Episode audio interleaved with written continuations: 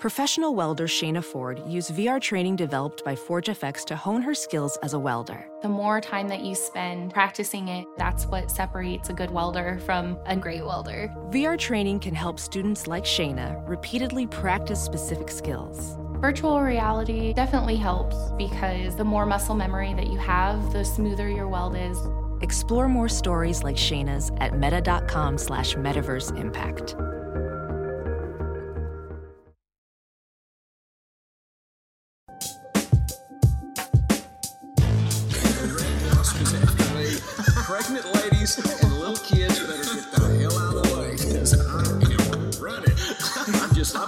I'm like Forrest Gump, dude. I am running. So, the Titanic was the biggest ship on the ocean, but that didn't mean it was unsinkable. okay. I want you each to use um, ombudsman in a sentence next week. I got one for you. My name is Kevin, the official ombudsman of the Just Play podcast. You like apples?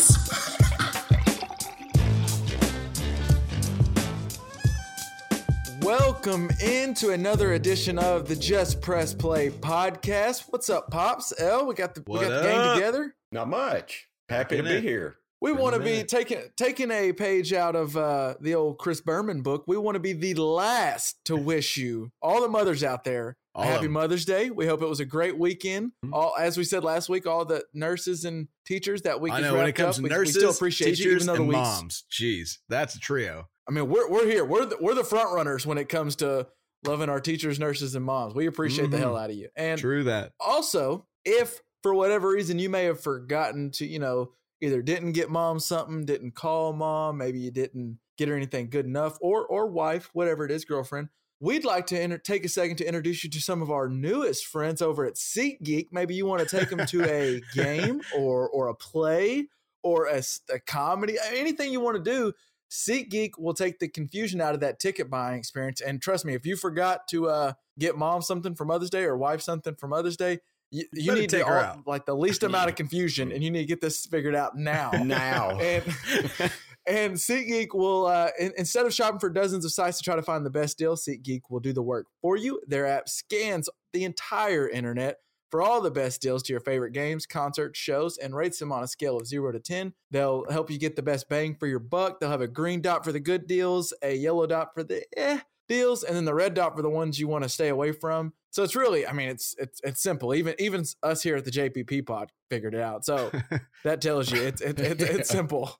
There's that. got- and if you're a listener of us, just use the promo code ACAA at checkout to receive twenty dollars off your first purchase. So there you can get mom, you know, a, a, a drink. You you as soon as you walk in, you go get her a drink. So hmm whatever you want to do, and just uh, head over to SeatGeek.com if you want to go anywhere, get get a ticket to anything, and put the promo code ACAA for twenty dollars off your first purchase. Life's an event. We have the tickets over at SeatGeek. All right. Speaking of events, it was a it was a heck of a weekend. I mean, we had game sevens galore. Friday kicked it Mhm. off with a, a With a great hell of a game Rockets six. game. Yeah. Yeah, I mean, then uh, and then uh, on top of that, I guess Daenerys thought it was Game Seven. Well, well, I don't want to spoil anything with Game of Thrones. We had a huge Game of Thrones episode. Jeez. We'll get into that here in, We'll in a little there. bit, so we don't spoil it for you. If you just, you know, if you hadn't seen it, you can skip the last part of our episode. But heck of an episode. But let's uh let's just dive into it. Uh, Dad, as you mentioned, well, I don't know. I, I assumed we would start with uh the Rockets Warriors, but we also had some awesome Game Sevens on Sunday. So I think maybe we need to go ahead and start off with Kawhi. That shot, I, Mm. I- that shot was amazing, Dad. I don't really know what to say. It was the first game seven game winner at the buzzer ever in NBA history. I didn't realize that. Uh, what was your thoughts as you saw that thing? You probably had to watch it. I had to watch it afterward because I was watching Game of Thrones. But what was your thoughts? I was too. I was too. I had taped it, but I was watching it pretty close afterwards, and I didn't know what was going to happen. Um, I think Kawhi acted just like I think I would have if I would have been in a gym and put up a shot, and it was like up there bouncing four times on the rim. I'd have squatted down with my hands. I mean, I'd have probably done the exact same thing. That was was great. The, the emotion drama. during that shot, like it hit the rim. So like at first it bricked, and I'm like, all right, we're going to OT. And then it went, Mm. it kind of kept going up. I was like, whoa, wait a minute, wait a minute. And then it Mm. bounced again. I was like, oh my goodness. And the whole stands, you could see the reaction through the whole stands. Marcus Gasol might have had the best reaction where he was just like, he didn't know whether to celebrate or like get ready for OT. And then his like everybody's face, the the emotion from the highs of all the Raptors and the fans to like the Sixers who thought for a second the same way Mark saw, you know, overtime. Here we go. Now we got to get up and get ready. And then it's like, oh, just rip it out. I mean, it, it was a great shot, fadeaway. Embiid played really good defense uh, on it. Embiid was on him. Embiid played as good a defense as you could ask for. I mean, I don't know what I think the they list Embiid's height at like seven one or something, but that dude's tall. I think he's like seven foot three, and he played great defense, was running fully extended, and Kawhi just launched one up over the top. And as Kawhi did all game, the only one taking shots for the Raptors, it seemed like at some points. At 39 shots, I think he took. Yeah. God. Nails it at was it up there? I mean, as far as like playoff shots go, I mean that's I mean I, just two weeks ago we saw Dame Lillard hit that amazing game winner, but this was game seven, winner go home. I mean, this is up there with probably best shots of all time, right? Oh, I think so. I'm trying to think of some shots that, you know, I do certainly I mean, MJ, remember. I remember MJ with Chicago. I think it was Craig Ehlo and the little shot Yep. from the free throw line extended. I Mhm. certainly remember that one. Um, I, I'll remember this one for a long time. That was a hell of Yeah. a and, and, and I mean And- Kawhi got off the ground. Did you see the elevation he got? Yeah. And he just held it and held because he had to. Like we said, Embiid was right there. He had to hold it until the last second, let it go. And it was great to see some emotion. Uh, uh, for a guy who never shows emotion, really, Kawhi was just yelling and screaming. I mean, it was awesome. It was just It a great was. moment. Yeah. It was fun to watch. I I do want to take a second to. I'm I'm really upset. I want to mention him just by full name because I'm upset with him. Uh, a friend, Jared Owens. So I texted I texted some people or I Snapchatted some people, but at the t- top of the game. And I was just texting some friends and Snapchat, and I was like, you know, it's really gonna ga- NBA's making it tough to me, tough for me, putting a game seven when Game of Thrones is on. And then like most of my friends were like, ah, it's Game of Thrones Sunday. You know what it is. And, Yeah. Yeah. and as at eight o'clock hit, and I was like, "Yeah, I'm watching Game of Thrones." So I paused the game, and I made a point to text no. or Snapchat a picture to the friends that I know that watch basketball who may or may not would spoil it. And I was like, "Game seven paused. It's Game of Thrones time." And then like 30 minutes into the game, and I even put my phone away, thinking, "All right, it's gone." I didn't think about my iWatch. I had my Apple Watch on, and it, it vibrates, and I look at it, and Jared Owens has the audacity to text me, "Did Kawhi Leonard just beat the Sixers at the buzzer?" And I just like put my watch down like, as soon as I could. I put it down because I was like, I don't know.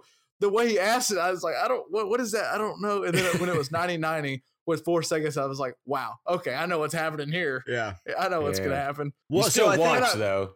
Oh, of course, and it was amazing. that touches on something though. You guys talked about spoilers without me a little bit, and I think that's kind of where I've landed in life. Is like you really just all you have is the choice of which things are going to get spoiled for you because there's too many things. And what are you going to not text your friends and say, "I can't believe this just happened"? So you know, you made your choice and you got to sleep in that bed. That's my thoughts now. Hey, I'll tell you this, Kevin. I can relate to the exact same thing. Friday night, I went, you know, I went to the movies. I took Tammy to the movie Right. because she's been somewhat of a basketball widow lately, and she's got she's got a few weeks still to go, unfortunately. Um, so she wanted to go see a movie. Long shot. It's okay. We can talk about that later if you want. It's just okay. I mean, Seth Rogen's already done this movie. He did it Knocked Up. It's the same movie as Knocked Up. It's just Charlize Theron. Okay, same movie, Hey, same actor though. anyway, anyway, so I get home and you texted me, Kevin, and I was kind of like, I'm not going to look at any text because I want to watch the full game, and I was totally into it. And you texted me and you said, I think you said, "Are you watching this?" Is all I saw. Right. And- That's all I was gonna send because I knew I- you might be. I left it alone, but I didn't uh, answer back, and I didn't look anymore in case there was something under it. I just thought it's it's on me if I let myself get Yep. spoiled. And Yep. but, but I thought Well, that was see- a fair question. Are you watching this? Yeah. See, I thought I was just looking out for you because if and if nothing else, I'm just telling you it's worth staying like watching the whole thing. Like don't Yeah. don't skip ahead. And that and I and by asking that, I was giving you the option too, where just don't reply. If you're behind, just don't reply.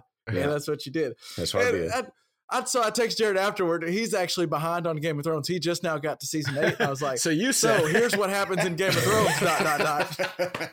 And he was like, "What?" And I was like, "I'm about to spoil this whole thing for you." And he was like, "What are you talking about?" And I told him, "I was like, I sent." He was like, "I didn't know you were watching. I didn't know you paused it." I was like, "I sent you uh, specifically you a Snapchat." And then he said, "Well, I wasn't actually watching it. I just saw on Twitter that Kawhi Leonard hit a game winner, so I was asking you the question." I was like, "You? Oh my gosh, that's even worse. so, and you know, piggybacking real quick, pops. You said uh, Tammy's been a little bit of a basketball widow.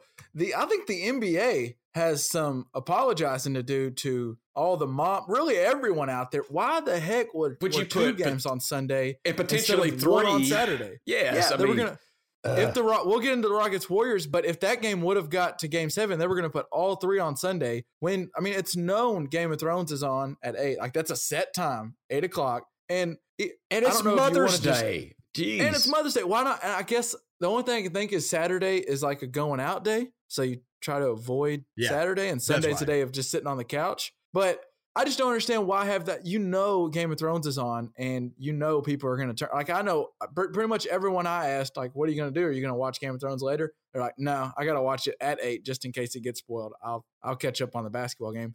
So at eight, and I, I was keeping up with it. At eight minutes is when Game of Thrones started during the wrap. I would be interested to see if like if there's any way to see the ratings between the the dip between Eight like the eight, eight minute mark in the fourth quarter Yeah. on because I bet it Yeah. dropped way down because I know a lot of people turned the channel and and I just think that's a bad planning on the NBA's part. You can throw one game on Saturday at like six, but I guess maybe I was wondering why the hell they didn't, and I came. But I the think that's the thing, though. I think you nailed it with the Mother's Day thing. Sunday. Is you got to think about uh, a lot of the mothers who are like, it's really important that Mother's Day gets celebrated for the newer mothers, and their kids are in bed by eight. So really, you know, if a husband wants to go watch basketball later at night, that's not quite as big of a deal because they aren't still trying to wrangle the kids and get them out of the house as much. So it's you know, I think that's your best bet is to have it a little bit later. But then you know, they're competing with something that TV has literally never seen before. The impact the Game of Thrones has on ratings for everything else in the world. So I I think more than that, they're competing with Mother's Day.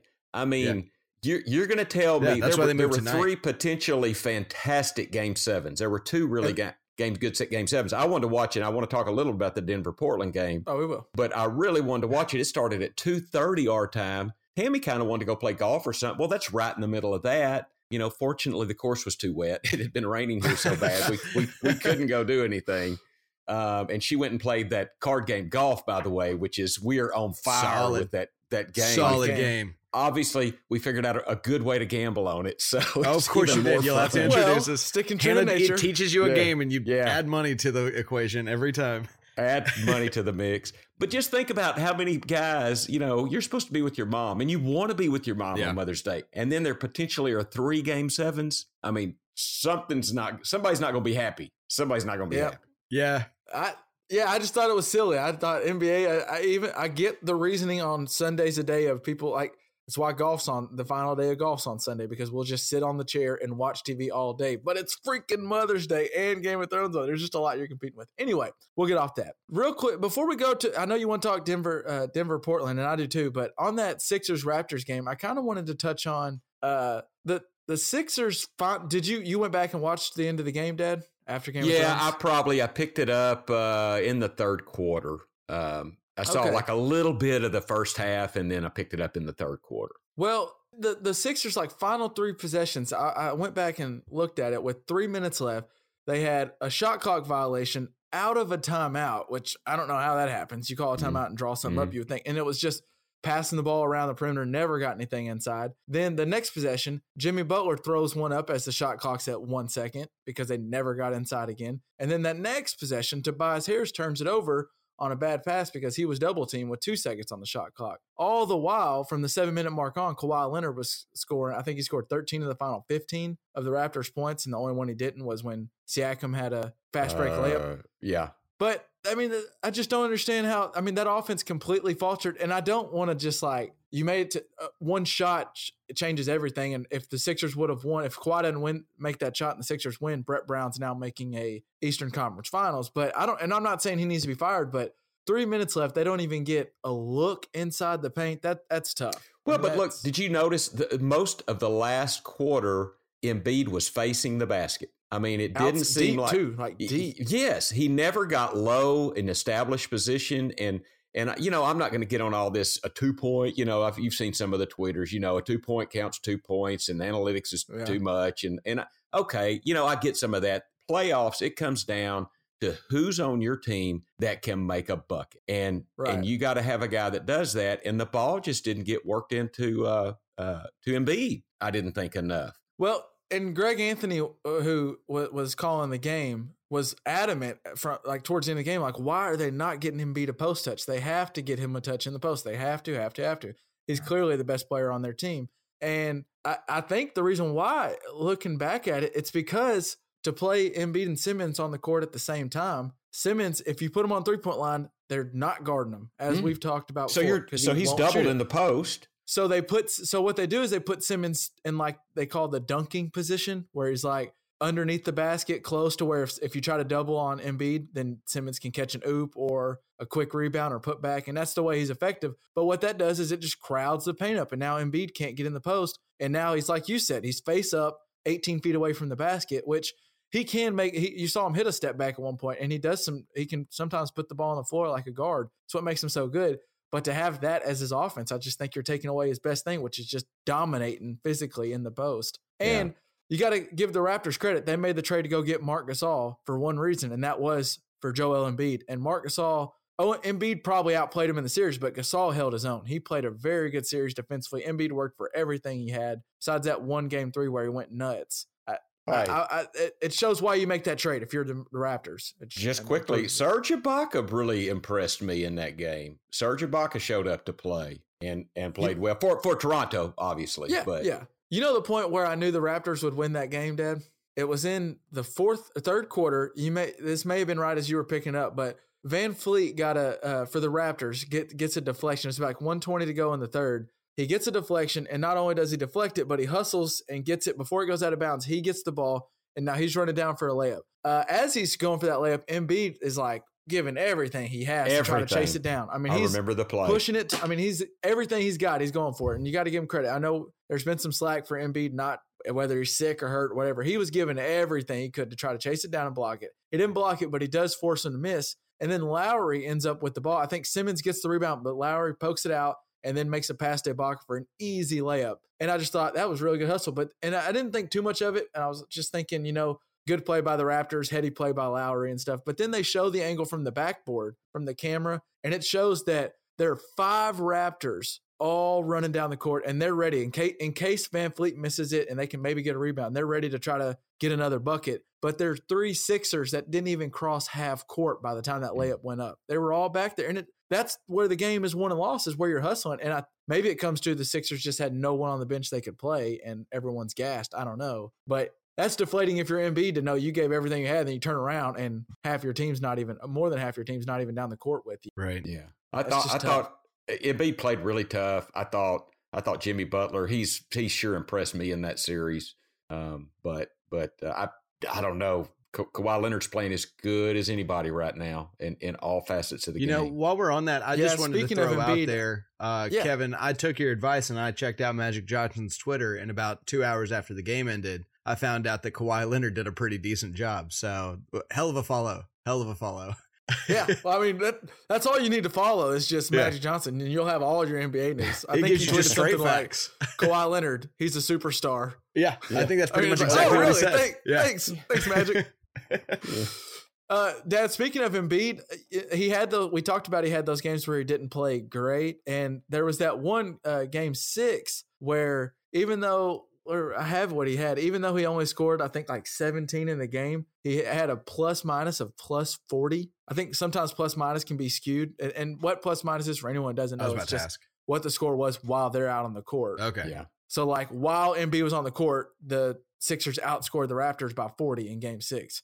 That's an astronomical Yeah, number. that's But insane. then I then I looked at what the whole series for Embiid plus minus because I was like plus 40 sounds crazy, but I mean, let's check out what it was for the whole series. Because or, well, in that game, the interesting thing was they he was plus 40, but the Sixers only won by 11 in game six. So that means when the 13 minutes that Embiid was sitting in game six, the Sixers were minus 29. Jeez. So he had a pretty big impact. But I looked at the series in total. In the 237 minutes that Embiid was on the court, the 76ers were plus 90. And the 99 minutes without Embiid, they were minus 111. So even Hmm. even though I had my gripes with him and not showing up at times, he obviously he has an impact on the game. And I felt bad for him. It showed him crying after the game, going to the locker room. And I don't I don't know if anyone I think some people probably giving giving him crap. People give crap for everything, but I didn't didn't give him any crap because I'd probably been the same way. When you give everything you Oh, had, yeah. seven game series, if that's the shot that sends you home, that's tough, man. That's That tough. is tough.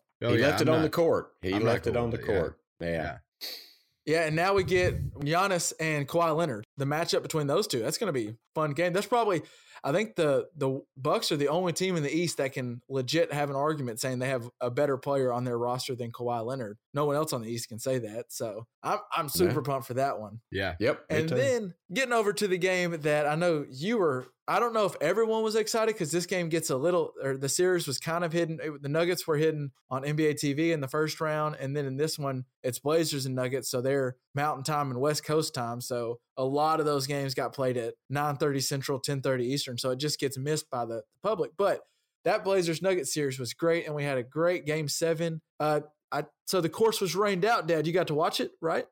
yeah, I did. I did get to watch it. What were your What were your thoughts? Just your You know, this is the one I've got the most, the least notes on. I thought, I thought Jokic played I mean, this a great is your game. favorite player. We're, we're talking I- I about know. your, your new Slept through favorite the player. whole I know, I know. No, no, I, I, I may have, I may have nodded off once, but um, no, I, honestly, and I think he played fantastic. I, I really, I do think, and I'm, I'm, I got to say this. I do think Jokic got tired at the end. I think he looked a little gassed at the end. But what happened is they really never had.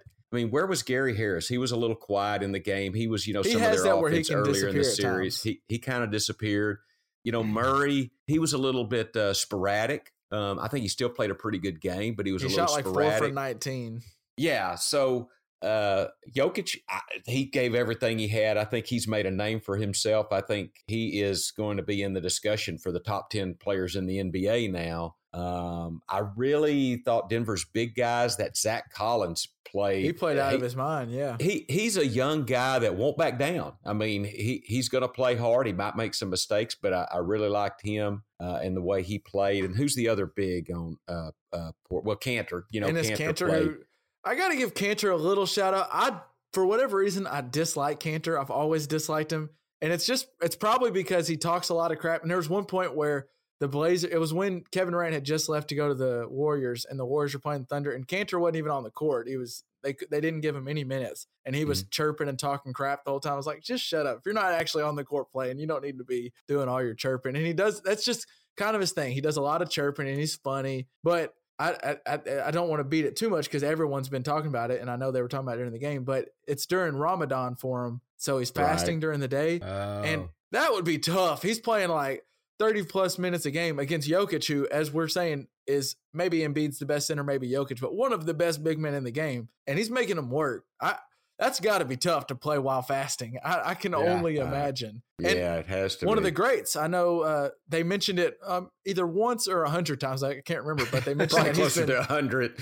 that he's he's been talking to Akeem Olajuwon on how to do that. I didn't realize Akeem Olajuwon played while on Ramadan, Yeah. and I don't know for any of you guys that don't remember. Dad will gladly tell you Akeem Olajuwon was pretty good. So I thought that was pretty neat. But I, I He wanted is, to give he Kanter is a the credit. one guy, I, I know I've said this before, he's the one guy drafted in front of maybe the best player the NBA's ever seen that you go, okay, I can see that. I'm telling you, Akeem was drafted ahead of Jordan, and people still can tell you, okay, I could see Yeah, that happen. okay, okay. But know. to to to your point, I agree. Jokic played great at the end of the game with 29 and 13. He didn't quite uh, do the impact he did on the assist. He only had two assists, but he did look tired, and I think that's. He, I'm looking at the box score now. He played 42 minutes, the most out of any Nugget. And as we've talked about, it, it's not like he's a guard that runs around like crazy. I mean, 42 minutes is a lot for your big man, and they were. It wasn't like 42 minutes where he was off the ball. He was getting He was touches every single. Yeah, I mean, He he, was over playing hard. place.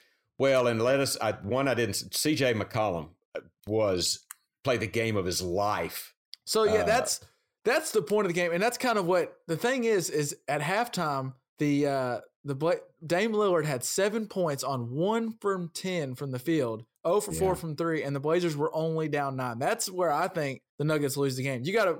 We, and we'll talk about it in the next game. But when the star, when Steph Curry's not hitting or when Dame's not hitting, you got to get your lead up. I mean, there's just no way. And the reason I guess they couldn't is C.J. McCollum. He, I mean, he just was a beast. He was all game. fire. And Dame Lillard even didn't get going in the second half, really. And CJ McCollum erupted in the second half, going 22 points on 10 for 17 from the field. I mean, he was just that's the story of the game. McCollum was amazing, and he was hitting shots left every time they needed a bucket. And I, He I, got I got to give Dame a little bit of credit, knowing that you know what, I know I'm the star. And there was one point that it was like 87 to 83 and Dame forced one and tried to he forced it and went into a layup and tried to get something and Jokic blocked it and that was like it was early in shot clock and it looked like Dame trying to this is my team I'm the leader I need to make this bucket and it got blocked and then it looked like Jamal Murray because Jokic not only does he block he makes a beautiful outlet pass to Jamal Murray Yes, I remember. and who but CJ McCollum chases him down does his best LeBron impersonation that was an amazing blocks block it, pins it on the backboard, or blocks it pins it on the backboard. And then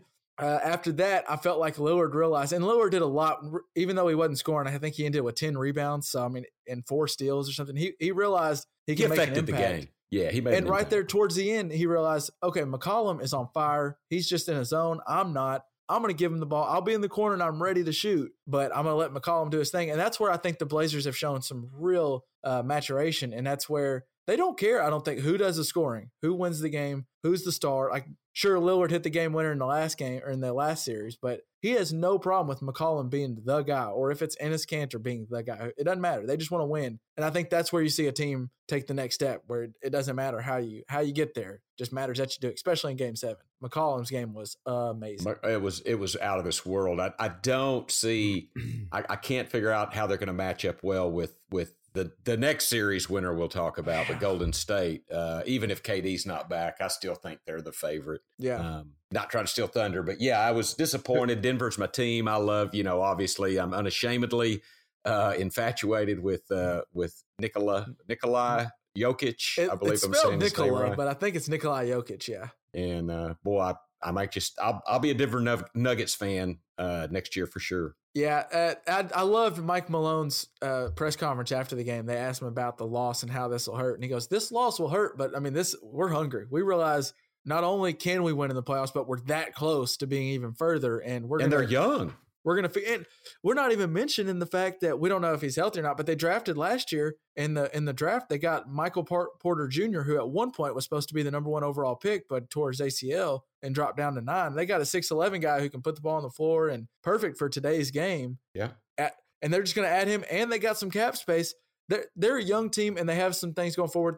They're going to be tough, and if they build from this loss, that'll be fun. And Jokic is just awesome to watch. I think the NBA world, if you or anyone who's just kind of casually watching, realizes, oh, I might need to. If Denver's on TV, I might need to Might need to check it That out. Jokic guy is fun. Uh, TNT just to highlight CJ McCollum's huge game, and TNT put up a graphic that I thought was fascinating. It was CJ had uh, this is CJ McCollum's stats compared to the rest of the starter stats. CJ had 37 points on 7 for 29 shooting, which is 58%, and 22 points in the paint. The rest of the starters had combined 34 points on 38% shooting and just 16 points in the paint. So, dude was a rock star.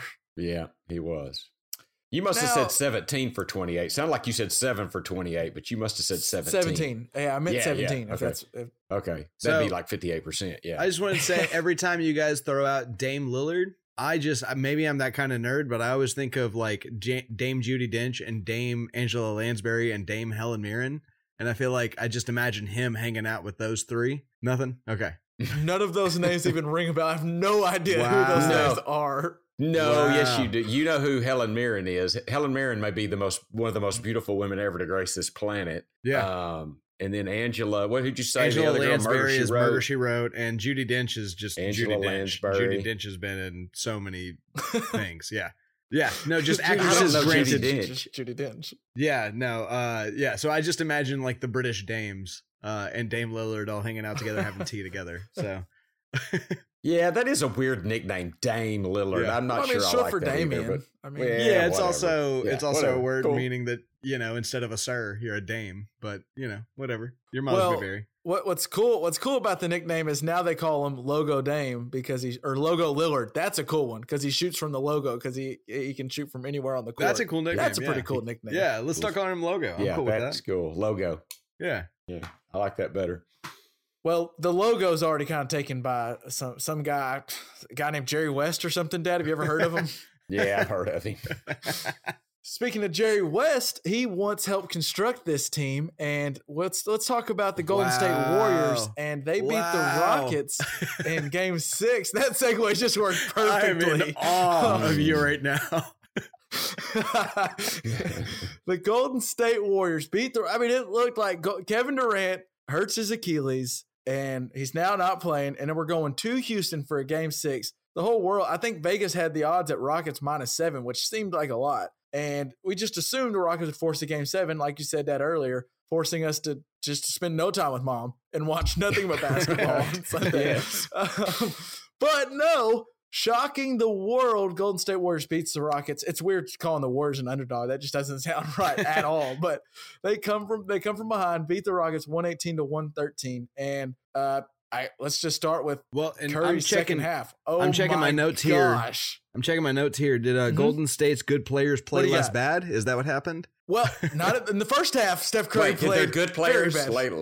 they played less bad in the second half? Yes. Yeah. good. No, Klay Klay kept them in it. No, it was Klay's first half, Yeah, and it was Steph's second half. That's Actually, how I want to start with Klay because I think Klay, not as as many many a times we can go eh, game six. Klay in general, people. I mean, that's just a thing now because if you remember back when they beat Kevin Durant and the Warriors in Game Six, or they were down three two, and in Game Six, Klay went stupid. I think eleven from fifteen from three, scored like forty seven points, basically won that game for him. And then, like you said, Dad, Friday scores twenty one in the first half when Steph Curry was invisible. I mean, he wasn't even there. Yes. I don't think he must have not shown up till halftime. Was still missing And- layups in the first half. Was still Yeah. missing layups in the first half. and Klay kept them alive. And I just feel like it kind of is going to get overshadowed because Curry did have one of the um, uh, one of the most historic second halves we've ever seen. But yes, Dad, I'm glad you started with Klay. Klay just showed once again. I think he gets overshadowed because Durant is so amazing. Curry's so amazing. That team's so good. Whether Klay's scoring or playing defense or whatever he's doing, that dude is awesome, and he will get a supermax contract. I think this year he's going to get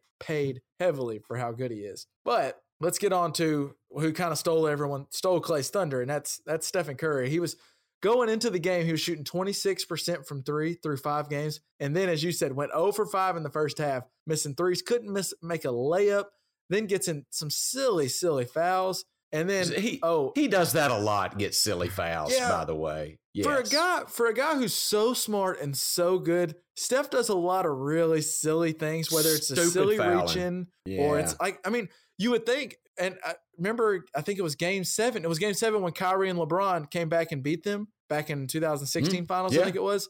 He does a, a behind the back pass with like two minutes left in the game where he could have just made a regular one, but he does a little flashy and turns it over. There's just and Steve Kerr's even said it. Curry's gonna have a three three or four plays a game where you're like, what in the heck are you? You're way better than this. But he's also gonna have about eight or nine where you're just like, oh my god, no one else can do what what you do. And that's what he did in the second half. In the second half, he scored after going 0 from 5 in the first, he scored 33 points on 9 of 15 shooting, which his 33 tied second of all time for the most second half points in a playoff game. That was tied with, by the way, Anthony Davis, James Harden, my man Dirk, and Russell Westbrook. Uh, by the way, Dad, Mm. do you know who was first? Who scored the most points in the second half in playoff history? Mm, no, I guess not. One of your all-time favorites, Steve Nash, did. He scored 35 points in the second half against the Mavericks in 2005.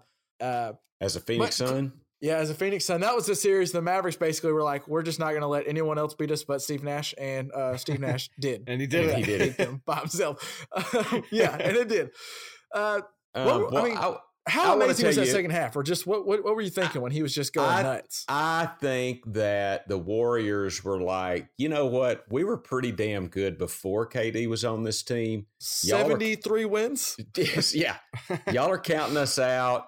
We're going down to. I just think they kind of had it in their mind. We're we're going to go down there and steal this game. And and I I tell you, Houston did some stupid things. I felt like I, I thought. I mean, James Harden didn't didn't have a disappearing act at all, but he didn't play as great down the stretch as you would have liked him to. Not as Um, well Chris as Paul. Steph Curry did. Chris Paul played amazing. I thought he was giving it everything he had, but here's here's where it really got me. At the end of the game, where there was still maybe a chance, you know who got every inbound pass? Guy named Steph Curry, number 30. You know what his Yep. free throw percentage is? Like probably 93% from the line. I don't know, something atrocious I think it's the best in NBA history. deny him the ball. Why does Houston not just don't let him throw it into Steph Curry. Especially right? after he's been blazing all second half. It's not like it's maybe off and on Steph Curry. This is on Steph Curry. This is MVP Can't Steph you we're watching. double team Steph Curry, make them throw the ball into someone else. And Houston did not do that. I thought that was. I just thought that really disappointed me and D'Antoni. I, you're you're a better team than that. They weren't out of it. It was a close game, but Curry just iced it at the free throw line. It, It- I mean, yeah, Mm. and to to uh, lament on Houston making silly plays with like 48 seconds left, they have an inbound play after Golden State. I think Steph maybe either hits a free throw or a three or whatever he does. They make a bucket, and the Rockets are inbounding, and they they get they throw a steal. They turn it over. Klay Thompson gets a steal with 46 seconds left. Now the Warriors don't end up scoring off that possession, but they do waste another 23 seconds off the clock. I mean, just silly plays, and I think part of that I think D'Antoni's a good coach, and it's interesting what they've tried to do to win like this. But there's a reason. I, I, I saw ESPN tweeted out something that the Rockets are under D'Antoni. They're 0 and 5 in winner go home games. I mean, something's. It seems like they have a problem down to the wire, and a team that doesn't. And it, I guess it's like they say, a heart of a champion. And the Warriors just played like champions in that game. And I, I do think you have a point. I don't think they dislike Kevin Durant. And obviously, after the game, No. all they talked about is they wanted to win one for their guy. But I think they had a little thing, and I'm like, if nothing else, like Iggy, Klay, mm-hmm. Steph, and Draymond Green were kind of like, hey, we're still damn good. Let's go, Yeah. let's go win. Let's go show them that we didn't have to have Kevin Durant. It helps to have Kevin Durant, but we can do it. Right. And Yeah. they did, and it was it was a good game. Hey, quick I wa- thing. Houston on uh is it Eric Gordon? Eric Yeah. Gordon impressed me. That guy This series, the whole series, yeah. this series, Eric Gordon, I think he was I think he was the second best player on that team behind Harden. I think CP3 might have might have argued that in game 6 cuz he played so well, Yeah, but overall I was in- Gordon played I was very amazing. impressed with him. I was I was really impressed with Gordon on the whole series. You're right, Chris Paul. I, it was, I, you know, I've been a Chris Paul homer, almost trying to defend him when it's kind of hard. but Chris Paul did. You could tell in in this game six, he was he didn't want to go home, and he had 27 points, 11 rebounds, six assists. He was just doing whatever he could, he was. and and I give him some credit. I just don't know where Houston goes from here. You're not. I mean, Harden's. I think Chris Paul gets paid something astronomical next year, like 36 million. Chris Paul may not fall off a cliff, but he ain't getting any younger. He's not getting better. I don't think. You know, here's what I think they do, Kevin. I think they got one more shot. If if KD goes somewhere else, and I I think he is, I really do. If it's if it's the old Warriors that were pretty good, but they've got four or five years on them now, Yeah. I, I think Houston might have a crack at them in a seven game series without Kevin Durant. Now that I, but because of the age, you know, age catching up with them. So I think So maybe the Rockets hold it together for one more year. To to that argument, I mean, who do you? Let's just look at the the team though. I mean, who do you take, Steph or Harden? If you could have either one, Steph, who do you take, Klay or Chris Paul? Klay, Draymond Green or Clint Anybody. Capela? I mean Draymond. Yeah, yeah, yeah. Iguodala or Eric Gordon? Maybe Eric Gordon. So Eh. maybe one of the team's two, uh, both teams' top four guys. You're And saying maybe one. one. Now, yeah, and it's close. I, that's what's crazy about this Warriors team. That's why, like you said with the Blazers, they're, it's basically the Blazers Nuggets were whoever's going to be the sacrificial lamb for this next series because these Warriors are just so good. I mean, even if they lose arguably the best player in the NBA, they're still probably their top three players are better than any other team in the West. Anybody else? Yeah, I agree. But they're going to be a year older. You know, I don't know. And we'll see. Going to the finals, going to the finals. What this will be the sixth straight year or fifth straight year that will start wearing on you. That that has to It's a lot of at some miles. point. A lot of miles. I, I I'm excited for that just because the guards. I think the two backcourts in general. You get C.J. McCollum and Damian Lillard against Steph and uh, Klay Thompson. That's going to be fun. I, I think the series will be good. I think you're right. It'll probably be a 4-1, 4-2. Warriors just too good. And oh, by the way, I think they they believe that Kevin Durant will make it back somewhere around mid series, maybe game three. And they say they they're saying there's reports out that DeMarcus Cousins is on on path to return sometime in this series. So they could they could add two all stars to the team we watched in game six. So Wow. there's there's that. Mm, yeah. Wow. That'll do it for our NBA talk, I believe. By the way, if you're looking to do some gambling on the NBA, we got we still got we're only amazingly, I don't know how, we're only halfway through the NBA playoffs. We still have both conference finals and the finals. And if you're wanting to do a little little gambling, you can head over to my bookie. They are the official uh bookie of the Just Press Play podcast. And Well, between their live in game betting, road, endless props, and fantasy sports, well, yeah, sure, obviously. they have something for everyone. And with the best player perks and sports book in the business, they've been good to us, and we know they'll be good to you. And right now, they're hooking all our listeners up. You can visit mybookie.ag and use the promo code JPP when creating your account and get 50% bonus. So if you're laying down 100, you get an extra $50 in play. So that's mybookie.ag. Bookie is in B O O K I E dot AG. Promo code JP if you're wanting to lay down some cash. I, I talked to Hannah. She said I could put six down, just so you guys know. Six. That's an six, update, six. Well, you can turn Okay. it into nine, baby. I'm now, saying. now I don't I don't know for sure and I don't want to fudge this, but I do think there's like you have to deposit a certain amount, and I believe it's more than six to start an Oh, account. damn it. Damn. I got to talk to my financial advisor again then. All right, we're going back to the drawing board. now we are taking a slight turn over to another sport, and we don't do a lot of MLB talk, but we have. There was some news that caught my eye the other day, and it was a Tigers fan who caught the home run ball that ended up being Albert Pujols' two thousandth career RBI, which uh, it sounds like a lot. That's a lot. That's a lot. That's, that's a Yeah. historic ball Yeah, it's a big And number. the the fan decided he wasn't gonna because normally the ball it's a milestone thing, so it either goes to Canton or it goes to that player, whatever it is. And the fan decided he wasn't giving the ball back, and so I I, I want to dig a little further because like man, that's that's interesting. And so what was told is, despite generous offers from both the Tigers and the Angels, Eli Hides, who caught the ball, decided he was going to keep it. That was after hearing that the MLB told him that they would not authenticate the ball once he left the park. To me, that seems ridiculous. Hmm. And then Hides told local radio that he he quote tried to do the right thing and wanted time to process what had happened, but he didn't like how he was treated like an opportunist. He said he was told that if he walked out of the park, the ball was worth nothing. So think about that. That's what that's what one of the people at the park told him. And later That's he bullshit. said, "Honest, I think that- that, Yeah, oh, that oh, that's some makes co- me mad well, at MLB. that's I will say, can I can I defend just a little bit though? Is what's to stop him from going and buying hides or the another ballpark? baseball and saying this is the one, and then keeping that one and then selling it Well, but- thirty years later? yes, but Fair. they should authenticate that ball regardless, of whether the of guy wants to keep I it. I agree with you. I mean, whether he wants Yeah. to flush it down a commode, they need to Yeah. authenticate that I agree ball. with you. You're Yeah, I right. mean, LJ, maybe I not guess- flush it down a commode, but I didn't even think I didn't think about that, and I was about to just say, uh, what I'm sure the MLB has like a mark on all their game used balls, so like uh, that'll authenticate. But he could be a guy that's caught in another foul ball a week ago or whatever. Well, and And he also can he's just got like, "Oh, that this is ball. If he wants to 2000 look for one," the you mark, know? he can look for the mark and and try to replicate it too. So So that does make sense. But yeah, they like like to to say it's worth nothing if you leave here because we're not going to authenticate it if you leave here. That seems like a a real dick move by baseball. But More from Hides. Later, he said, "quote Honestly, if they were just cool about it, I would I would have just given them the ball. I don't I didn't want money off of it. Eh, we'll, we'll see. I mean, I'm sure afterward you can say that. But he said he was offered five and ten thousand dollars as he walked out of the sta- stadium, and he said he just couldn't take being treated like a garbage bag for catching a baseball. He went on later to call Pujols a class act.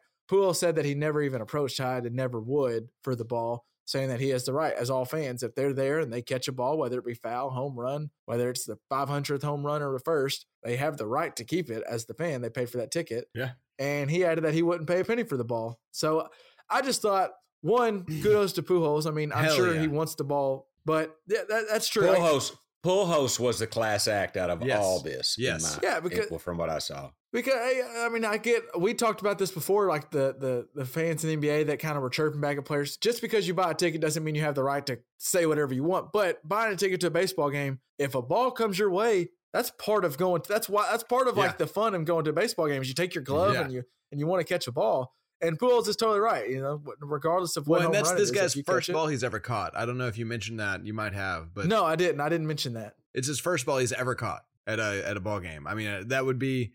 I don't care if it was, uh, you know, some two bit double A ball player's first major league hit or something. I want to keep that ball. Like that's cool. You know, your well, first and, ball. and let I I think it. We need to mention that there have been either three or five people in the history of MLB that have had 2,000 RBIs. yeah, that's So an big important deal. fact. Yeah, Dep- it's a big deal. Depending on how you look at the records, Yeah. So Babe Ruth is one that is either in or out, depending on how you when you start keeping the record. So I'm telling you, 2,000 Yeah. RBIs Who's the is other? huge. Who, do you know who the others Well, are?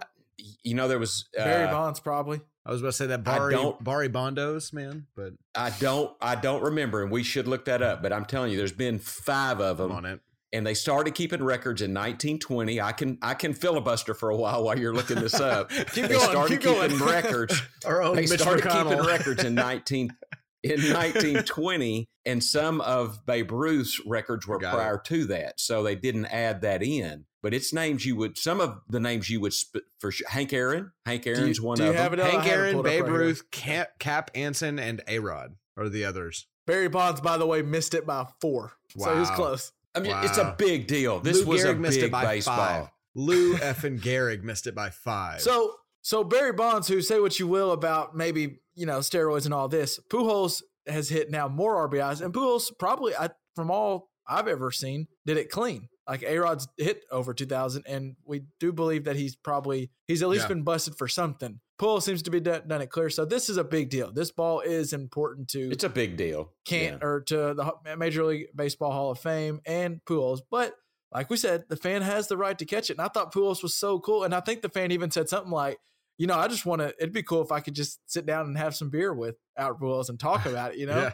That, that that'd be payment enough. And I think Pujols Yeah. would be like, I'm down for that, you know? I don't know if he drinks or not, but I thought that that was cool between them. But the people the thing Yeah. I had the problem with, and I think as far as what I would do with the ball, I think I would try to get as much money as possible for it, but I would try to, I'd probably give it back, especially if I'm a Tigers fan and it's Pujols, so I don't have any. It'd be one thing if it was, you know, like if you're a Ranger and it's Pudge Rodriguez's Yeah, big home run or something, like that's someone Right. that's close to you. you keep but that as a Tiger fan, I would try to squeeze out as much money from the MLB as possible because they have plenty. And let let them put it wherever they want to do with it. Like that's fine. But I thought the MLB's response was just ridiculous. I, yeah. I agree Not authenticating Well, and just. I, I, will say that is if classless. if you're posing the question, what would I do if somebody negotiates with me with the tactic of uh, you either get whatever you get or nothing right this second, then I'm walking with nothing because that is not I I have zero walking tolerance for that. Yeah, I guess in that situation, I was I was thinking, what would I do if I caught it? Not just in general, but yeah, in that situation, for them to come at you like, if you leave right now, you're not going to get crap for that ball because we're not going. to If they come at threaten, I mean, come ask me how much yeah I want for it. Don't come out here like, here's the deal, pal. yeah and, and start threatening. Well, me. and- like that's and just that's I- not I how think you I'm handle things. totally with him the idea of like i'm not trying to make a buck off of this i just you can't yell at me and tell me that this is worth nothing when i walk out the door and then be mad when i walk out the door because you're shit at negotiating like that's that's a terrible tactic that's I, Well- I bought a car like four years ago and uh, a particular auto group in Fort Smith used that tactic and they did not make a sale that day. I mean, you know, you just that's a terrible tactic. Well, and that and from from all from this is from Hyde's point, so I don't know everything on it, but from what he was saying is that he just caught the ball and was like, "Oh my gosh, this is crazy! Oh, and this is the 2000th RBI. This is nuts!" And he's just thinking about how crazy that is. Yeah. And like as you said, not only did he catch a home run, and it's the 2001, it's his first ball ever caught. So he's just trying to process how awesome this is. Yeah. And then some guy comes up and be like, "All right, hand it over, hand it over, or you're gonna get nothing. Here's Right. what here's." There's no negotiating. Here's what you get, or you get nothing. Like that's Yeah. just shitty. Yeah. But it sounds like there may have been a solution, LJ. Did well, there has been an update to the story. Um, Okay. So after you sent to this, Choo, choo, this story, it, after you sent to the story, I was uh, I, I wanted to know more about it, and so I looked it up, and I happened to look it up today, which as of today, two days ago, he has come around and decided he wanted to give the ball to Albert Pujols or to Canton. He doesn't want to give it to the Tigers or to the Angels, but he wants to give it to one of those two entities. And uh, because he has, after sleeping on it, realized that Albert Pujols isn't one of his guys. The Angels aren't his team. The Sox aren't one of his teams. So you know he's he's happy to give it up uh, for the history. And then Pujols was asked about it, and he said, uh, "No, I I don't want the ball. He deserves it. If he wants to give it to Canton, he can give it to Canton. If he wants to keep it, he can keep it. But so it looks like it's going to end up By going way, to Canton. Well, to to clear up, It wouldn't be Canton. Yeah, yeah, I was going to Canton, clear up because Wow. I, I can Yeah. already Yeah, hear Cooperstown. I can already hear Uncle Cooperstown. Tony. I can already hear Cooperstown. Uncle Tony Cooperstown. like Sorry. texting us or calling us, be like, "Look here, you jackasses, Oh, Yeah, Cooperstown, Cooperstown. New York." But I said Canton as well. I also said Canton. Well, I'm going to blame you But- then. But yeah, no, it's Cooperstown. Oh man, I feel pretty embarrassed about that. Um, I've only been to one, so I'll claim that. Um, as- but damn. But yeah, so he's gonna give it to Cooperstown, uh, probably. I mean, it, hadn't been set into ink yet, but um, he said he would either give it to Well, cool. Pujols or to Cooperstown, and uh, Pujols said, "Psh, "I don't want it. Cheers, you've earned it." So, Well, um, that's what I, I didn't. I don't. Obviously, I don't know this guy. I don't know the whole story and all. The, or I know only his side of the story. But it just seemed like the dude seemed fine. He just happened to catch a home run and didn't like how Yeah. he was treated. So I, I like that there's a, a resolution and all Me that. too. But I hope I hope he gets something out. I mean, if nothing else, he's got some radio time. It's cool. I Well, and mean, he's got he's got some being- pride. I mean, he if gets to he's meet doing what he believes is the right thing, yeah, and hopefully he gets to meet Pujols. That'd be pretty cool. I will also say he looks like LJ circa 2007. So, um, he does. Yes, he does. also, you know, MLB. I'm going to put it on you. Why don't you try to make up for that? Give him. I don't. You don't. You don't have to give him season tickets, but maybe give him some tickets to Tigers game, or give him like a Yeah, playoff dude. game, or, or something. who cares Treat about the the guy- Tigers or a anyway? trip That's to got to be a cheap ticket.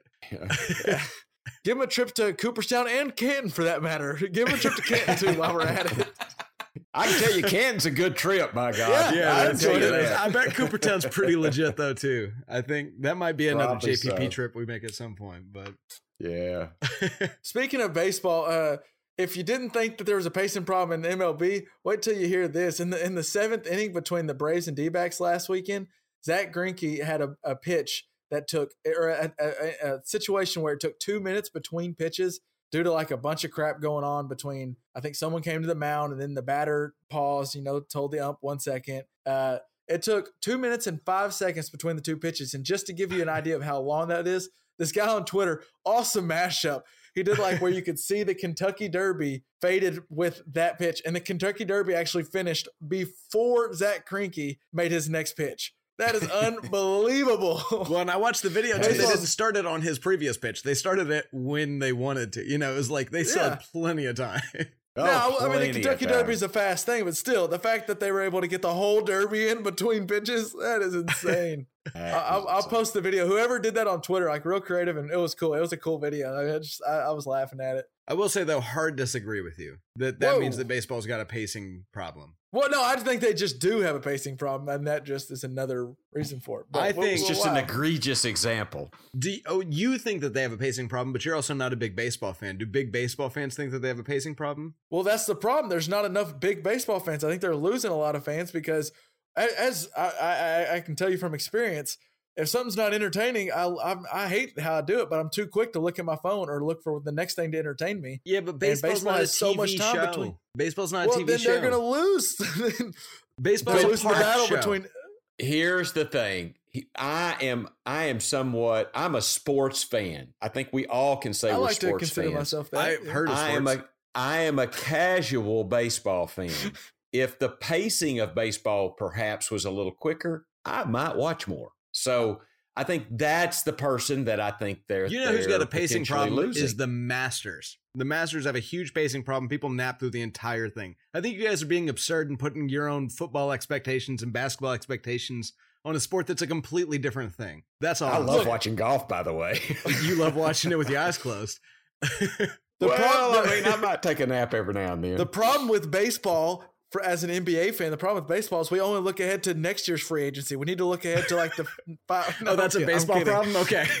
No, I'm kidding. What's going to happen in the 2022 free agency? That's what I want to talk about. Uh, off of sports now, I I wanted to ask you because before we started recording, you told me something about how uh, Google's trying to destroy your brain or life. Well, what's go What's right, going so on over this- there? You're having it's a some little thing. It's a little thing, but Google forced an update on me, right? And I hate it when people when things force an update on me because like I wait until like I'm ready to do it. Like I have a month to like get Kind of used like to when whatever the people new walked up trying is. to get this ball from our boy Eli. Right, give me time. That's Yeah. all I'm asking for. I, I am the Eli of uh, software updates. But uh, Circa 2007. exactly. but so they forced an update on me, and now okay. So I don't know how iPhones work. So I know you guys are probably on a different page than me, but the time moved from the right side of the screen to the left side of the screen, which means that now I have to observe all of my notifications to find out what time it is. It's, well, because on, on an Android phone, you move like on on an Android phone, you have your like you probably put your like whatever the the buttons and stuff. Like everything's on a certain part of the screen, right? Or well, no, no, no, no, no, no. Let me be clear. Just in the notification bar at the very top, Oh, there okay. used to be time on the right side w- along with battery and signal and stuff like that. And then on the left side's where you have like how many uh, uh, emails you haven't read and how many text messages you haven't read and how many Gotcha, voicemails gotcha, or people gotcha, asking for money. And now I have to go to the left side of my phone and and discover exactly how many emails I haven't read, text messages I haven't read, and voicemails So- so from people asking for money. just to be see clear- what time it is. Just to be, to be clear, you have to divert your eyes like 1.25 inches. Yes, to look at. no. right. You're right. Is that what you're saying? You're 100 percent right. That my complaint is the most pedantic thing I've probably ever complained about on this podcast, which is saying something really serious. However, however, it makes me However. acknowledge all of the garbage that I'm trying to make sure that I don't click off my phone, you know, send off my phone so I don't forget to respond to this email just to know that it's five minutes has passed. Like it, it's turned what was just knowing what time it is to now knowing what time it is and also existential dread. I'm just that's where I'm at right now. I, I may have. A, I, I, think, I think I know the fix to this, though. Okay. And stay with me now because this is a big one. Th- th- This Okay. this I, this might be hard to follow. Okay. What if you tried wearing a watch? Ooh, but wait. Keep- Have they invented a for time. watch? Have they invented a watch that I could calculate things on, Dad? Do you know if they have a, a watch with a calculator on it? Because I think that would be necessary for me. Oh, I've got a no. I've got a calculator on my Apple Watch. My my eyes, I can't use it. I mean, I've got one on there. Well, see, I have the same issue. It's not my eyes; it's my fat fingers. I, I can't really use it, but I, I have I'm just one. saying, Look, I'm just saying I got spoiled. And now, like, and, and I think they did it on purpose. I think they moved my time over there so I couldn't ignore the Instagram updates. So then I use Instagram more. And I couldn't ignore the Facebook updates. So I use Facebook more. But what they've done to me is made me look at the emails I don't want to respond to right now, but I know I've got to sometime this week. You know what I mean? So that's, I, it's not a big deal, but it's like, it, it annoys me pretty badly, I guess. So. We might get an email back from him, Kevin. A little Yeah, quicker. that's what I was I know. saying. I See, was saying- here's the problem. norm- normally, he sees the emails like, "All right, I'll get to that on Tuesday." I'll get to that later. Yeah. Well, and I'll have you know that you guys did not, and actually, this so this may backfire. You guys have been emailing me for for this particular podcast for days now, and my responses have been very limited because I don't want to look at anything on my phone. I just leave it far away from me because I can't even use it to check the time anymore. It's not even a functioning time device. I'm just saying, it's it's awful. I'm sad. Man, I, I hope that you can find a way. As me and Dad had to find a way, and I, I think Dad has figured it out now. But as he had to deal with the time change and how much it was affecting his everyday life, I hope that you can find your way through this dark place that you're in with Thank with, you. The, with the time Thank you. moving over. On I your am phone. again accepting cards from the listeners if they want to reach out. I need your support. So that uh, that's Google slash Android. That's that's causing all this grief to to LJ and Yes, Dad. it I also I've also heard that you have a little problem. Not you're cool with Google. It's it's Alexa that's been really irking your nerves or what? Yes, because I mean I'm watching basketball and I've like, got 'em I've up. got I've got a little Alexa sitting right over there by me on the table. And so the other day we were talking about people that could really pass the ball well, right? Sure. And so I asked Alexa, "Hey, Alexa, where did Bobby Sura go to go to college?" You know, y'all have heard of Bobby Sura. wow, I mean, Kevin, you're you di- yeah. I mean, That I is don't know a if deep everyone's dive. heard of though. Bob Sura. I mean, I'm with you, but that's a I said- deep dive. Uh, but but so what? What does Alexa go? I'm sorry, I can't help you with that. So I asked, uh, what was the other question I asked? I said, Leo Rautins. Where did Leo Rautins go to college? Which I knew, which was Syracuse, just testing it, and because he was another guy that could really facilitate. He was a I passer. love you testing. you're testing Alexa. I was passers telling of the Tammy- NBA. I was telling Tammy about a little bit about Jokic. I was saying what a passer he is. He gets the ball to the right guy at the right time, and there's some beauty in that. Bobby Sura was a guy. Uh, uh, you know, another guy comes to mind, Sam Cassell. I know y'all remember Sam, Cassell. yeah, that ugly. You know. I bet I could have asked Alexa where Sam Cassell went to college, Florida State, I believe, but she wouldn't have known. So I went in the kitchen and I said, Hey, Google, where did Bobby Sura go to school? Well, Bobby Sura went to Florida State. I believe it was Florida or Florida State now. I think it was Florida State, actually. But I'm just telling you, Google is much better than Alexa. you know, okay, you want- so if you want to order, if you want to order Marco- Marcona almonds from Amazon, Alexa's the Wow. shit. Okay. Show, show everybody how you're living.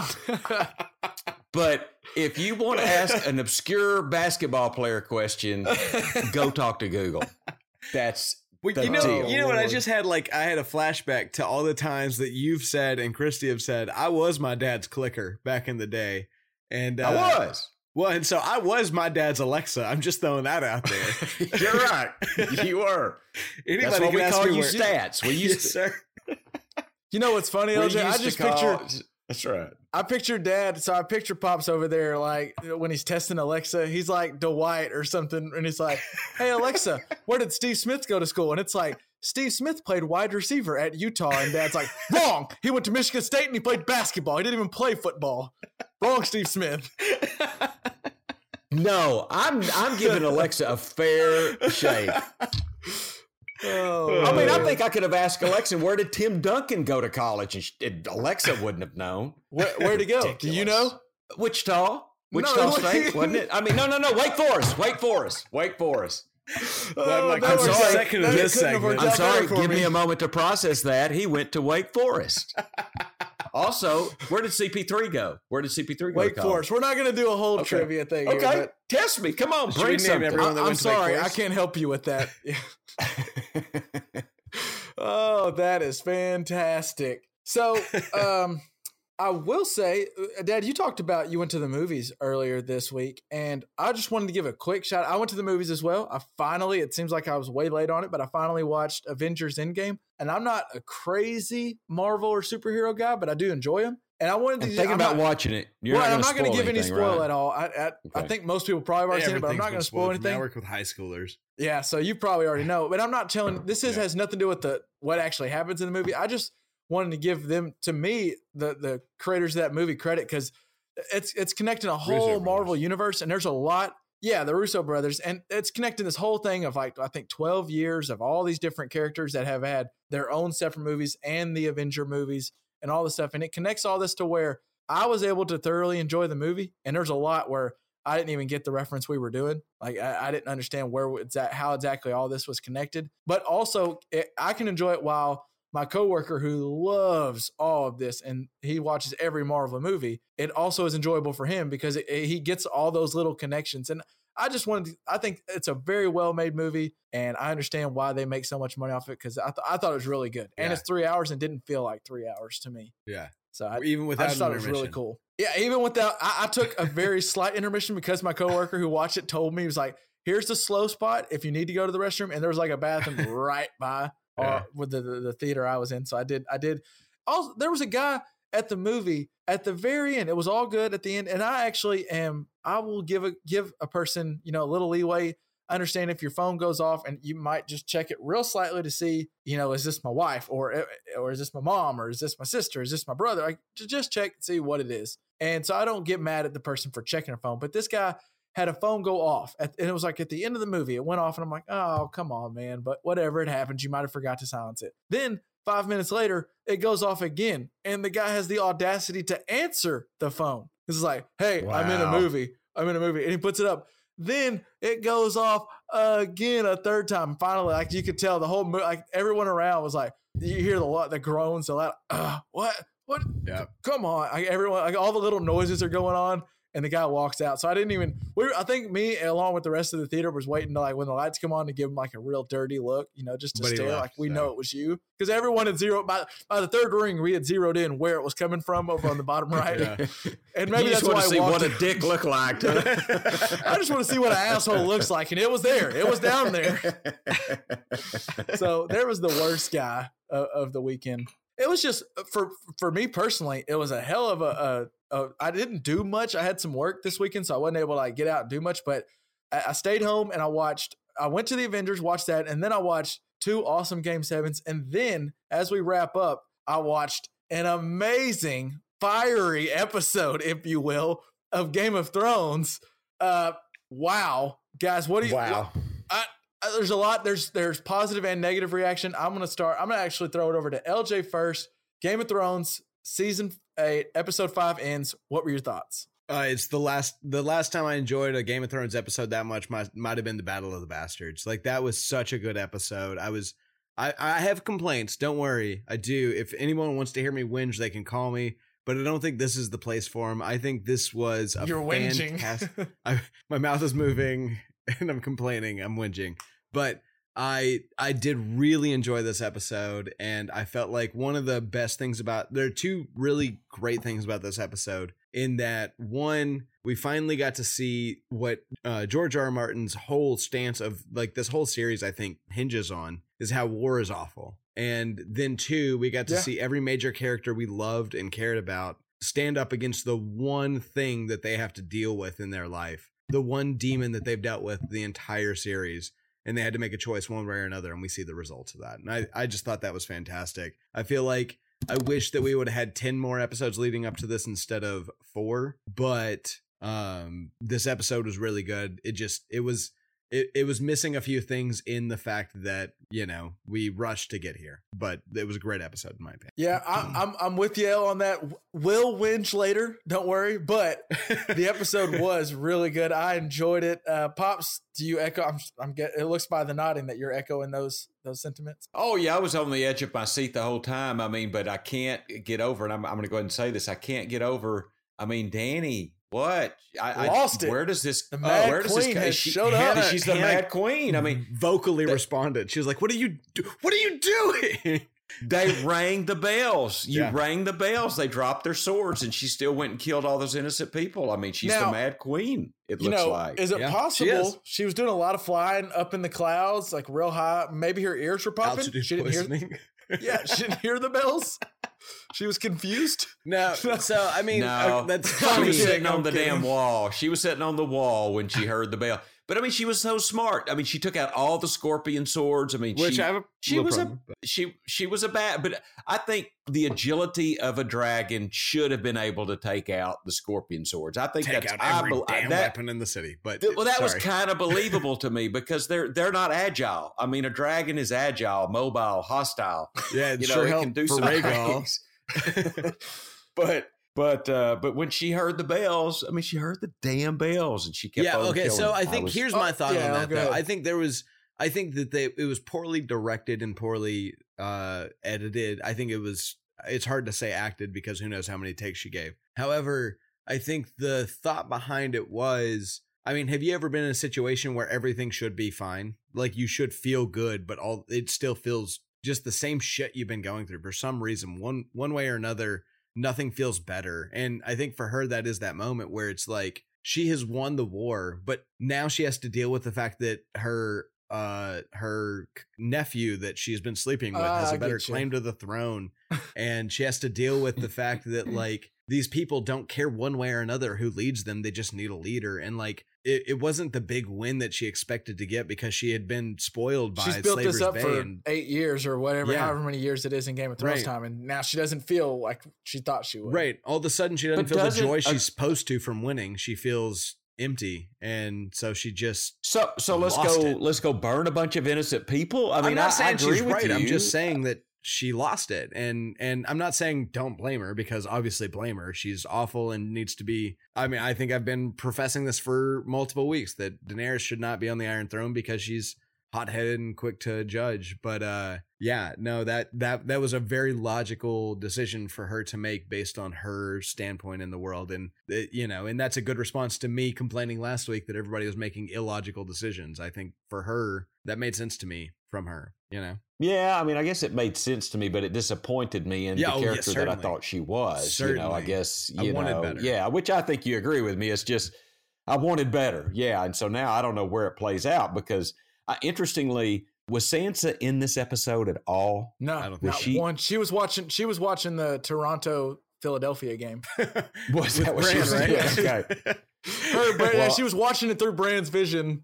Her and the stoner. Yeah. Um, she S- Sansa shows back up, and I think Sansa maybe she's the one because I, I, you know, Tyrion can't serve Danny anymore, and I'm disappointed in freaking Jamie because I thought he was going to go kill Cersei. I swear, I'm- when Jamie of the few found things I'm really Cersei in the about, castle. I thought it was Arya. I thought it was Arya wearing a a, a mini uh, mi- A Cersei face of the mask? many Yeah. gods or whatever Yeah. mask. Yeah, but All right. she wasn't. well, so to did, did they did they uh we didn't see it. I No, think they no, died, but no we didn't yeah we didn't it. see they died so there's you know in game of thrones kind of They a rule is if we didn't No, see it we don't know but they died i think they died but did we fulfill the Valen or the what was it the Valonqar prophecy because didn't he did he not he was like saying "I love you" and had his her, his hands around her neck. Nah, I mean, okay, I hear what you're scene. saying, but I think she that's died one of the things. with his hands around her neck. I think that's we one just of the things choking. Mm. I, I Sorry. think that I hear what you're saying, but I think that's one of the things that this season has been about. And one of the things, one of the few things that the first four episodes made me happy about is that the prophecies in this show have been just as relevant at this point as they have been throughout the whole thing, in that it's something everybody believes in, and yet nothing seems to come of it. And it doesn't seem to matter in any meaningful way. I, and I think that's a very George R. R. Martin way to write this story is that there's no Valonqar, but Cersei spends her entire Except- life hoping that there is one, you know? I, Except I for it that. did it did come true. Sir, like that prophecy came true. The uh, maybe it depends on how you word how you look at it, but the the thing where Danny walked through the Red Keep with we thought it was snow at the time, but ashes there and it was burned down. Well, but that That that, looks like it's prophecy coming is true. different than Bran's visions. I'm just throwing that out there, and true. also the okay, visions yeah, of the Undying. yeah, true, true. I'm talking about like Maggie the Frog has just as much play in the world as as the Three Eyed Raven. No, I don't buy that. So, um, so the fact that the one person that told her, and also that was never mentioned in the show, just to throw that out there. The fact True, that Cersei true, was killed yeah, by true. the younger brother was never mentioned in the television show at all. So who knows how the book Hmm. plays out differently? But but I kind of liked it. I kind of like the idea that that just went on the wayside. it was it was like there were some moments that what this episode there's a couple things i want to get to but there one thing this episode did was there were some serious like heart-tugging moments where they had like where whether it's jamie and cersei which yeah i didn't love it because i think they did a great job as a show you hated jamie then you loved him and thought man he's really turned it around and then he kind of was like nope he's still he never could get rid of the old jamie and and just as much as i hated it probably made this is kind of to the good part of the show. Like that's them doing well. It's because it was like, oh, that sucks. I was really hoping. I will say, I was pulling for him. I disagree with you slightly. I think that was one of my one of the two big problems I had with the show was it felt like we threw away seven years of Jamie's growth. That's what it felt like to me. Is who Jamie was. One of the one of the big things. Let me let me throw out a, a a quote that I came across about how Jamie was talking to Brienne and he said, "Imagine if the king was asking you to burn all of the little people, all of the I, I can't remember the exact wording, but he he said something along the lines of imagine if the king was telling you to kill all of the small people and uh and then he comes back in this episode and that was his excuse for killing the mad king and then his ex- his thoughts in this episode and the last episode were I, I never cared about those small folk. I just never cared about them. And and that just seems like a huge dichotomy with what we were presented with Jamie being is somebody that cares but also has other issues to being someone that just doesn't care. Yeah. So that was a big problem I had with this episode. I kind of I kind of thought Jamie still was maybe taking Cersei out. To, I don't know if to kill her, but just to take her away because I thought he thought that was the best solution. That Tyrion, the moment between Tyrion and Jamie was yeah, I was going to to touch on that. Was really I- cool I- where where Tyrion was I- like, "You're the only one that didn't see me as a monster. You're the only one that ever cared about me, you know. that was a and cool so moment. I thought it was a cool moment, and he's obviously Tyrion's risking death for sure, letting him go. And in his line, you know, uh, uh, thousands of of uh, innocent people for one not so innocent dwarf seems a good trade. I thought that that was pretty manly, you know, Yeah. straight up uh, with with with Tyrion.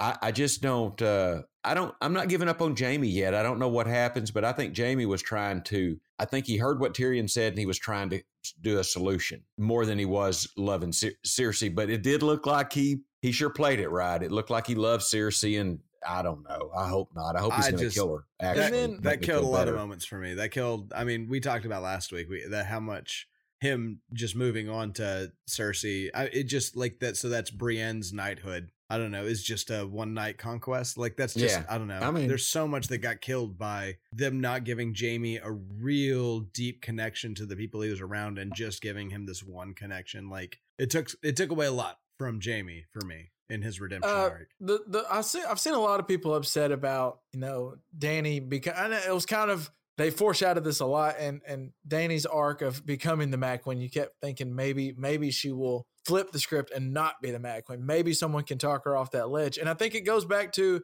uh, what's his name back when they were at the wall. Was it Maester? Was was it Aemon who ended up being a Yeah, Targaryen? Aemon was at the wall. Yeah, Think Maester Aemon, yeah. So Did, wasn't his yeah. quote Yes. like a Targaryen alone is the worst or a terrible thing, or t- a Targaryen alone Yeah. in the world is a terrible thing? And Very sad. and to thing, yeah. LJ's point, like I think I think she finally won, and then she looked around. She's like, I don't have all of the people that did love me, that really love me, like Jorah and Missandei and all those people that were close to her are no longer next to her. And now hmm. the one person it did seem like Jon loved her, not just as a queen, but loved her as a human. Now it looks like he can't love her because I don't think he can get over the whole ant thing or whatever. I, I say whatever, like like that's a weird thing that he can't get over. but, but he, he can't get over that issue. And so I, I feel for her in a sense where she's just like, I've finally accomplished what I've been set out for my whole life. And like LJ said, she felt empty. Now, I still didn't understand why not just go to the Red Keep and burn it down with Cersei? Not you don't have to burn down Cersei. everybody. Yeah.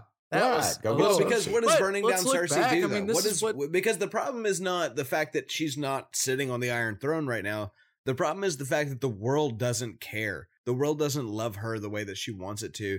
She's been told her entire life that the world's supposed to be a certain way and it just isn't. And so now her joy can't ever be felt. She just will never feel the joy that she has been told that she deserves. And so she's just like fuck the whole thing. The whole world. I don't care about any of it. It's it's worth killing at this point. And, And- then Grey Worm being a baller. you know, welcome to joy being a grown up, Danny. I mean, Well, be a grown up. You, not, you know, nobody promised you anything. That's why you Well, don't and give a why- grown up a dragon or anybody Well, a and- dragon. yeah, well, and that's and, and exactly like if you had told me that I was god of the world when I turned 14, like I don't think I would have ended up very well either. You know, I think like that's kind of what makes this good storytelling Yeah. is that by the time that her brother wore the golden crown and she started to believe that she was something special, that then the world doesn't answer to her being special. Like I think that's a pretty normal uh entitlement to feel and then also like a little bit like as we as an audience can sit there and say but also you suck i hate you like that's that's a terrible way to be like i think that's good storytelling Yeah, and I thought the Yeah. show did a, a fantastic way of building Danny throughout. I, I thought, that, I mean, this was cool to me because, like, if you go back through the seasons, she burns the the the witch, what Mirri Maz Duur, whatever that girl's name was. yeah okay She- fair enough all right She burns her. She burned the House of the Undying, didn't she? She then Well, she burned, burned the lot of people Astapor there, when she got the Unsullied. yep She cru- and she crucified the Masters of Meereen, which a lot of these it seems like she's doing for the right thing, like you know she's freeing slaves and stuff. But then she starts to kind of turn a little bit, and she burns those noblemen instead of just enslaving them or doing something else. She Well, the just big burns moment them. She kind of just Dickon prove a point. and it was sam's family that was the big moment yeah, and Yeah. well, I felt they kept building up that, and then she burns the the uh, Dothrak or wh- when she was in there with all those older women Vice and the other yeah. khals. yeah. Yeah. She burns them, and that's how she gets to Dothraki. And still, you're kind of like, okay, well, I mean, she's kind of up against the wall.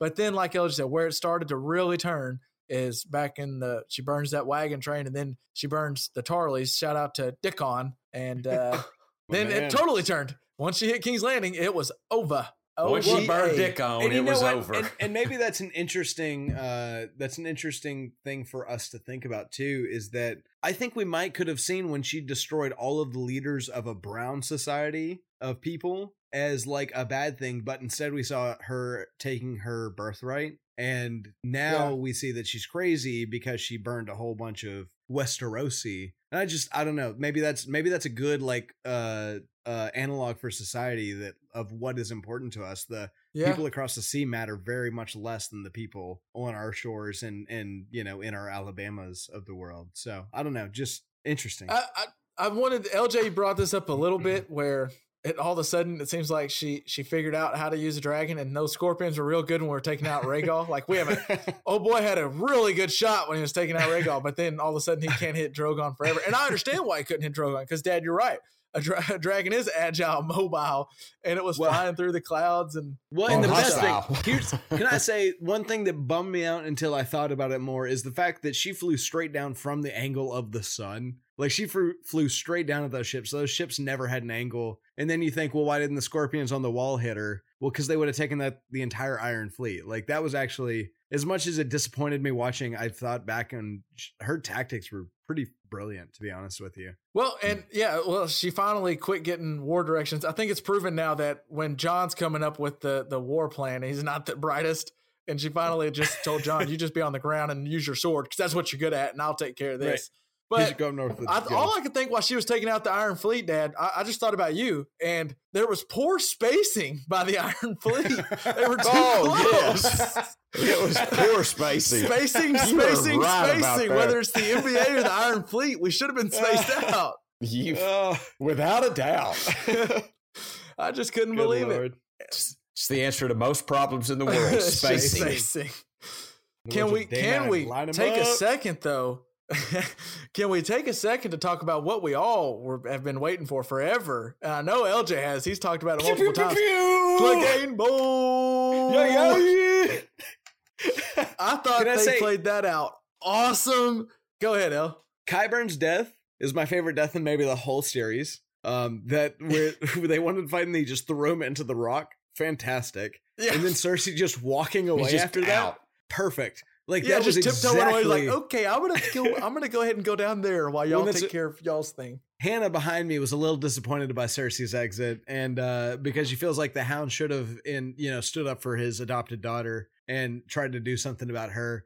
But to me, I I loved it. I thought that it was it was very much her saying, "This is not about me. I don't care. I'm moving on." And then we got maybe the most epic one-on-one fight scene in Game of Thrones lore history. It was fantastic. It was such a good fight scene. Yeah, the, the way that thing was one, just the fight was great. The, sh- the way they shot it, where they're like on the stairs and Yeah. there's stuff blowing up and burning behind them in the sky. well, the the, first shot and- behind uh, the mountain was a flame from a dragon. So Sandor has to look up at a flame to go fight the thing he's been standing to fight his whole life. Oh, it's so good. And then, like very Star Wars esque, we finally see the mountain's face, like Darth Vader. Like Yeah. we get, we see his face and body, and see how freaky he looks. And Yeah. then I, I, I, I, thought the the scene then like where he it looks like he's about to get the uh Oberyn treatment and get his skull crushed in. I will say hurt. though, if that was if that was a this is a note to all the boxing guys out or all the boxing refs out there. Most refs probably would have called that fight by looking at my boy Clegane's eye, but no, we let him play. he kept going. and, and he took him. He, and the way the way it ended, the way it ended with him taking him off into the fire. I, I mean, that was Yep. the, the only fitting way. That was so fitting for him to throw Yep. his brother into the Yep. fire to kill Oh, him. yeah. And yeah, I mean, Yeah. and then the moment between it uh, sucked, but I'm into the it. Hound and, and Arya, the way between Yeah. where he kind of like finally you saw Arya realize, oh, I am still a like. It seemed like she's almost been inhuman the way she's so cold and just wanting to kill. And finally, you saw her Yeah. like kind of go, "Oh, I am still an in like a, a good human, and Yeah. I don't have to just kill, kill, kill, kill, kill." Oh, and when, when she called him Sandor, because I don't think I've ever heard anybody call him Sandor. Yeah. I agree. Yeah. When she called him Sandor, I was kind of like Oh, sitting in my chair. I was like, so "Whoa, good. whoa!" Yeah, that was But- cool. I did see. So that was I cool. saw The show was shot awesome. I saw an interesting thing about how uh the there was there was the reason they shot Arya is they wanted a character we cared about to lead how difficult it is to be in this awful situation, right? Yeah, And so I saw this really interesting thing, and I think like uh, what would have made a better story. Um, and I agree with this poster on the internet. I can't remember where. Maybe I will link it somewhere if I can find it. But somebody said that it should have been Davos that was leading the people because he's from Flea Bottom, and so if he was the person that was leading people and trying to save the the common people from this fate which we knew he would have done then and also like Arya I at this point don't think she would die from anything. Like I think the the showrunners have decided she lives to the very end. I mean I think clearly at this point but uh but Davos I would have been a lot more worried about dying halfway through and so I think the impact of what he was dealing with would have been so much greater and so if Davos was the person we were focusing on for you know the last or those those 20 minutes that we spent watching Arya try to save this uh short-haired woman and her uh daughter I think that would have been Yeah. something else. But- Well, Benny and Benioff and Weiss talked about that at the end, and they did. They, they said it's one thing to see all these people dying, and you're like, oh man, that's crazy, but we're not that close to them at all. It's just extras. And I think they Yeah. they, they made it sound like they chose Arya because we're so cl- we've got so connected to Arya throughout the show to see someone we really love. By the way, yeah, someone we, needs to tell cared about the someone needs to Onion tell them about That's the someone needs to tell them about CTE because my, my girl between her and Tyrion they keep getting back in the game. We have right. no concussion protocol at all. It's ridiculous. I mean, you're right. You're right. You're not wrong. I'm just saying that would have had more impact if Davos would have been in Arya's position for the last for those bits of the episode. I think that would have meant a lot the episode- to me as a viewer. all in all, my thoughts on the Mm. episode, it was really awesome, really cool. I will say anyone that doesn't if you if you have HBO Go and you can watch like the little extras thing, the game revealed, not not like them talking about it, but where they show like how they shot stuff and like how they apparently they built that city up. They built it before the actors got there, all burnt down like already. They had to build the destructed city underneath the full city, so that so like once they started burning it down and doing all the special effects, they could blow it up and it would fall down the right way. And just the way between the the people who created things and the graphic designers and the editor, like every Yeah. the graph the CGI, it's so fantastic, and you understand. Oh, that's why this thing costs so much money because they are like everything's perfect besides the Starbucks cup. And I, it was a it was a great season. I I, I like that episode at least. That episode was awesome to me. Can I throw it? Personally. I agree. I think my two favorite things about the episode. Can I throw those out there? Please, Yeah.